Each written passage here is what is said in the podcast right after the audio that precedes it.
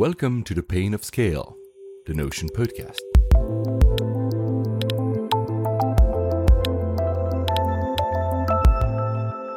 Hi, hello, we're back today with uh, Stephen. We have a guest who was already on the first series of the podcast, episode 18, if I'm not mistaken. Hi, Beth.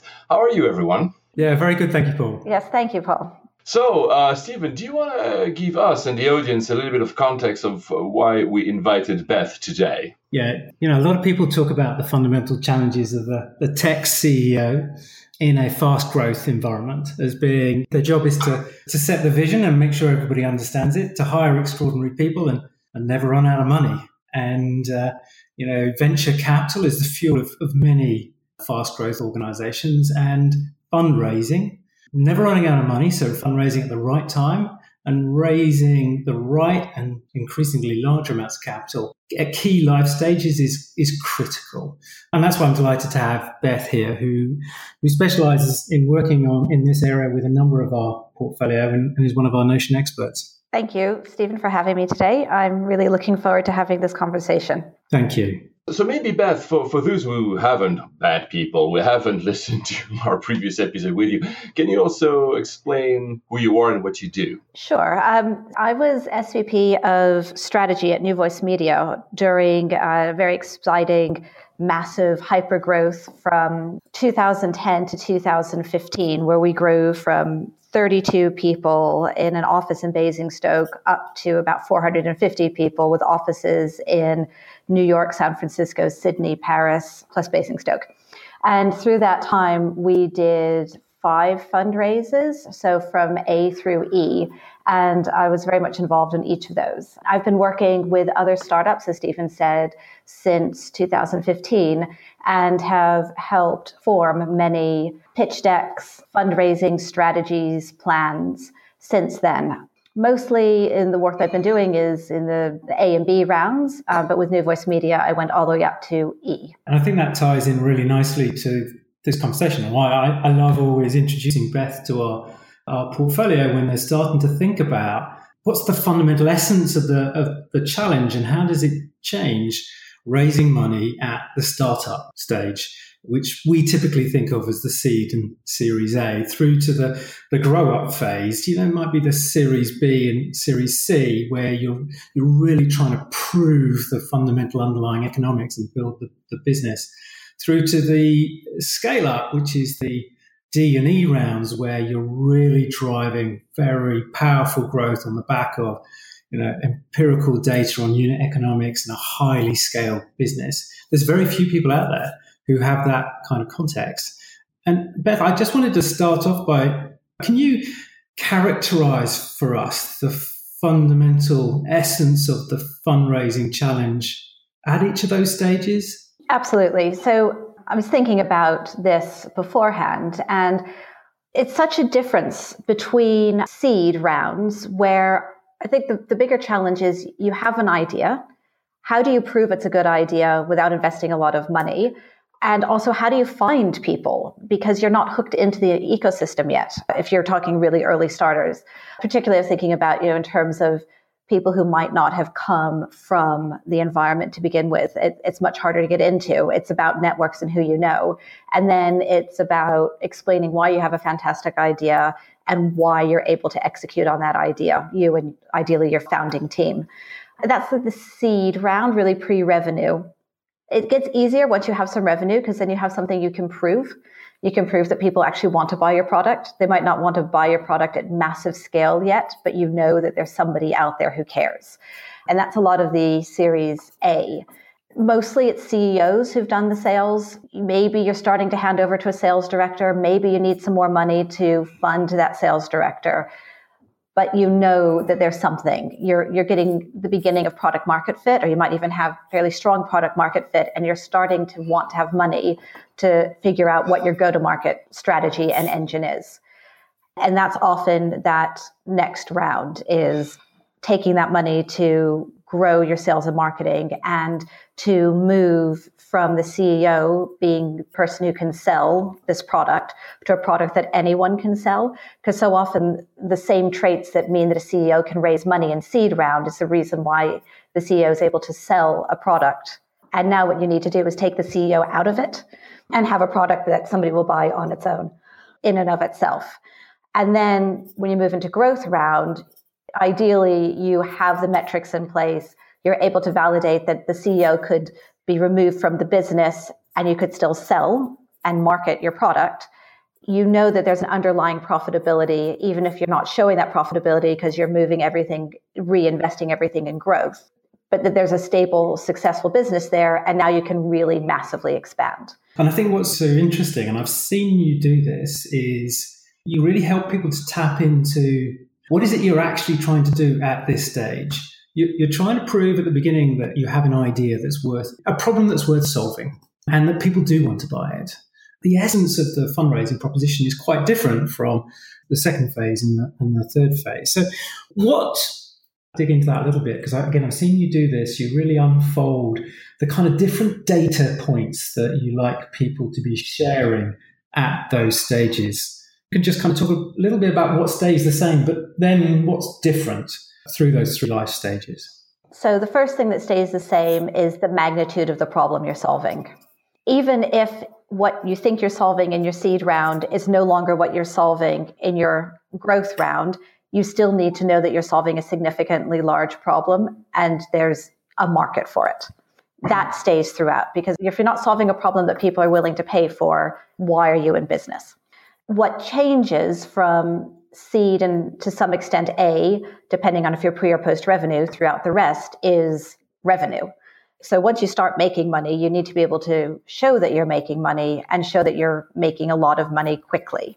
But to have a seed round where you do massive business models to prove that you can make money when you don't have a product and it's all hypothetical is almost counterproductive. You're like, okay, cool it's great that you can use Excel, but it doesn't actually mean that there's anything there versus coming in and saying, these people have spoken to me. They have a problem. I have come from the industry. I have a problem. I know I need to solve this problem. Another area that changes is again as you build your sales team. So in series A, you might have some metrics and you definitely should start looking at if you're investing in marketing, what does your marketing funnel look like? But you might not be investing in marketing yet. It really might just be the founding team who are the salespeople. But you should start to think about how am I going to build a pipeline? How do I build a pipeline? And ideally, if you've started again to create it, you're looking at those conversion rates.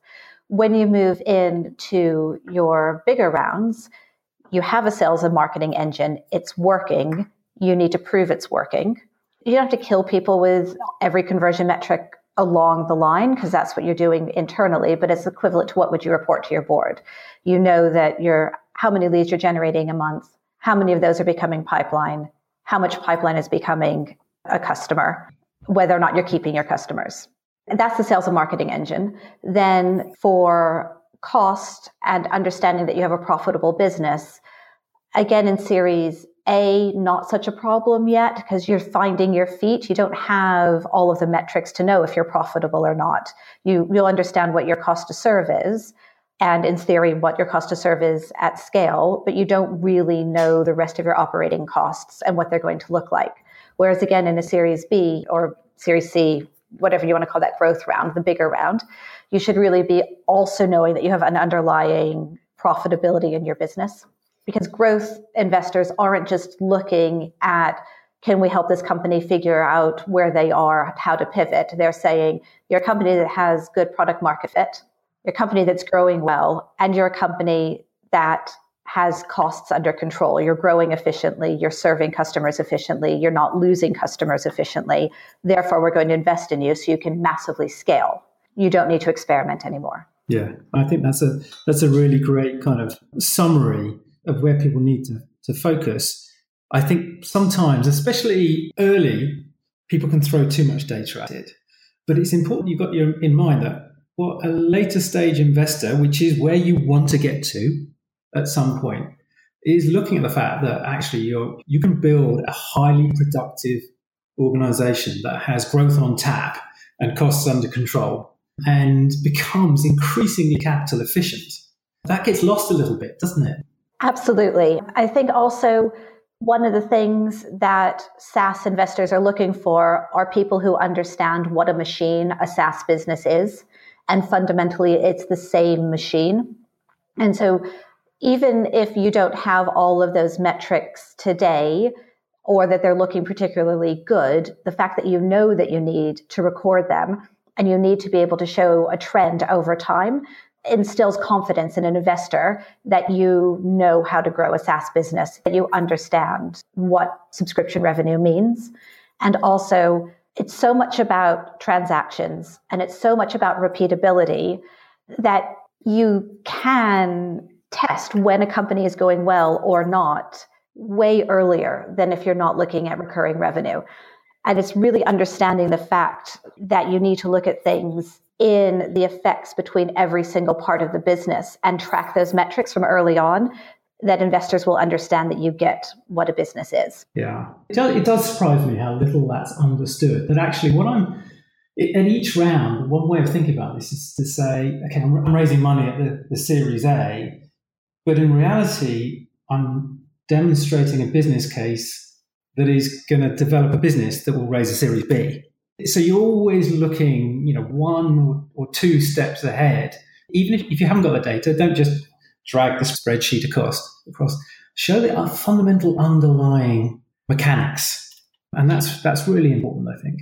And I think it's more than just showing it for investors. It's actually running your business with these metrics because this is how you run and grow a good SaaS business is understanding how your business works on a daily basis. And that is what makes a good SaaS company. And that's a great kind of analogy as well for the founder. Say uh, you, you shouldn't be putting anything in here that you're not using to run the business because it will show through in you know clear light of day that, that you don't have this this information down pat. Now, something else I've seen I've seen you do really well is also help people to see actually what really matters what you know you've got all of this data and all this information and as you said you don't people throw a lot of information at an investor. But actually to help them to distill all of these kpis and say do you know what? Those are the three things that are going to be slightly different. How do you help people go through that process? I've seen you do this with with demist for example which is to say and it's a very very sim- profoundly simple investment proposition they have now. It says all the things you talk about are, absolutely great, but it's the revenue expansion in this business model that's the thing. And if you can understand how to present your land and expand metrics, you will raise a growth brand. Yeah, it is around understanding what is it that's special about your business in your business model. I think a lot of founders get very excited about their product, but after you reach a certain stage, obviously you still need a good product, don't get me wrong. But investors stop caring so much about the product and care much more about what's that one really cool thing or two really cool things in your business. So it might be that you can land and expand very efficiently. It might be that you have a highly productive sales team. So you only need three people to bring in three million a year. It might be that you have negative churn without having to invest in a customer success business. I mean, these are obviously like hyperboles of reality, but it's an example of the types of things to look at. Um, another company I was talking to recently has this great network effect. And so by selling to one half of their customers, they automatically get pipeline from the other half. So that's something special. That means that you can grow efficiently. And it's all about how can you get the most revenue for the least amount of money? And what is it about your slight take on SaaS that makes you exciting to look at? I love that. How do you get the most revenue for the least amount of money? And then how do you hold on to the most of that money because you've got all your costs under control? I think sometimes we do, we forget that we're trying to build annuity businesses here, you know, with compounding benefits that ultimately will spit off huge amounts of free cash flow. Absolutely. So it's about looking at both sides. I think oftentimes we focus, and in Series A, I think it's completely legitimate to focus on how much revenue, how big a problem it is. But as we grow up and scale up, we need to really make sure that the costs are under control and you're creating a sustainable, profitable business, even if you're not profitable. But the fact that you could be if you weren't reinvesting in growth. So, what, what does an ideal deck look like at, let's say, the Series A versus the Series C versus the Series E, in terms of what do you show and what do you, what's above the waterline and what's below? How do we help people to focus on really delivering the least amount of information in an investment discussion, leaving people wanting more, but having all the rest available if it's required? I think there's two ways to answer this question. The first half is what is the investment deck? What are you doing in these early meetings? What are you trying to accomplish? And very often people walk into this meeting feeling like this is the only meeting you're going to have.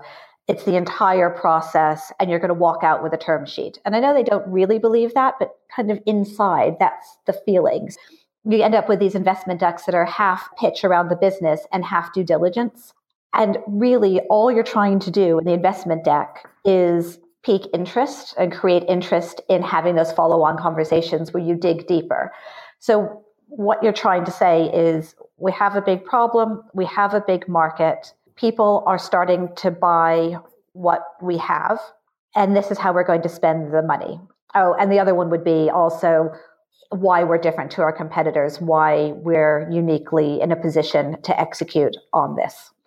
When you move into the bigger rounds, you need those elements, but you also need how are we efficient in getting these customers in? So, not just look, we're growing revenue, but how are we growing revenue? What is our CAC or straight on out just cost to acquire, some sort of ratio to show that when we put money in, we get more money out in sales. And also looking at the cost to serve and what's your, your gross margin like. And then it's also how are you going to use the money? And then when you get to scale, it's the same things. You just have better numbers around it. You have more history. You also have more history around your churn and the fact that it's negative or very low.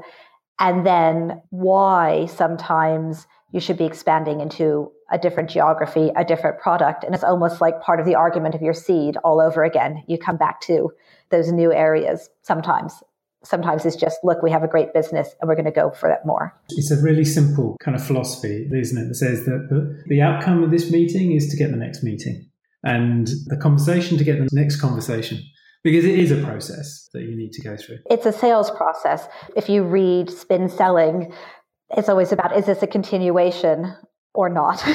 And so if you think about your fundraising process as a sales process going into that meeting with what is the continuation how am I going to get further along the process and what's the minimum that I need to do in this meeting for the next meeting. And don't treat it like due diligence because you'll be sharing too much information and you're diluting why you're actually a good company. I get the sense that you and I could talk about this for, for most of the day, and I'll, I'll keep asking questions. But I think we got, I, mean, I think we've got some really good stuff in there. What do you think, Paul? I agree, but that's the thing. I was listening to you guys. I was like, we can go with this ball for like at least forty-five other minutes because it was nice. It's great. Beth, thank you so much. I, I, it's been a really interesting conversation. Absolutely. Look forward to having you back again. Thank you. Thanks for having me. It's been a real pleasure.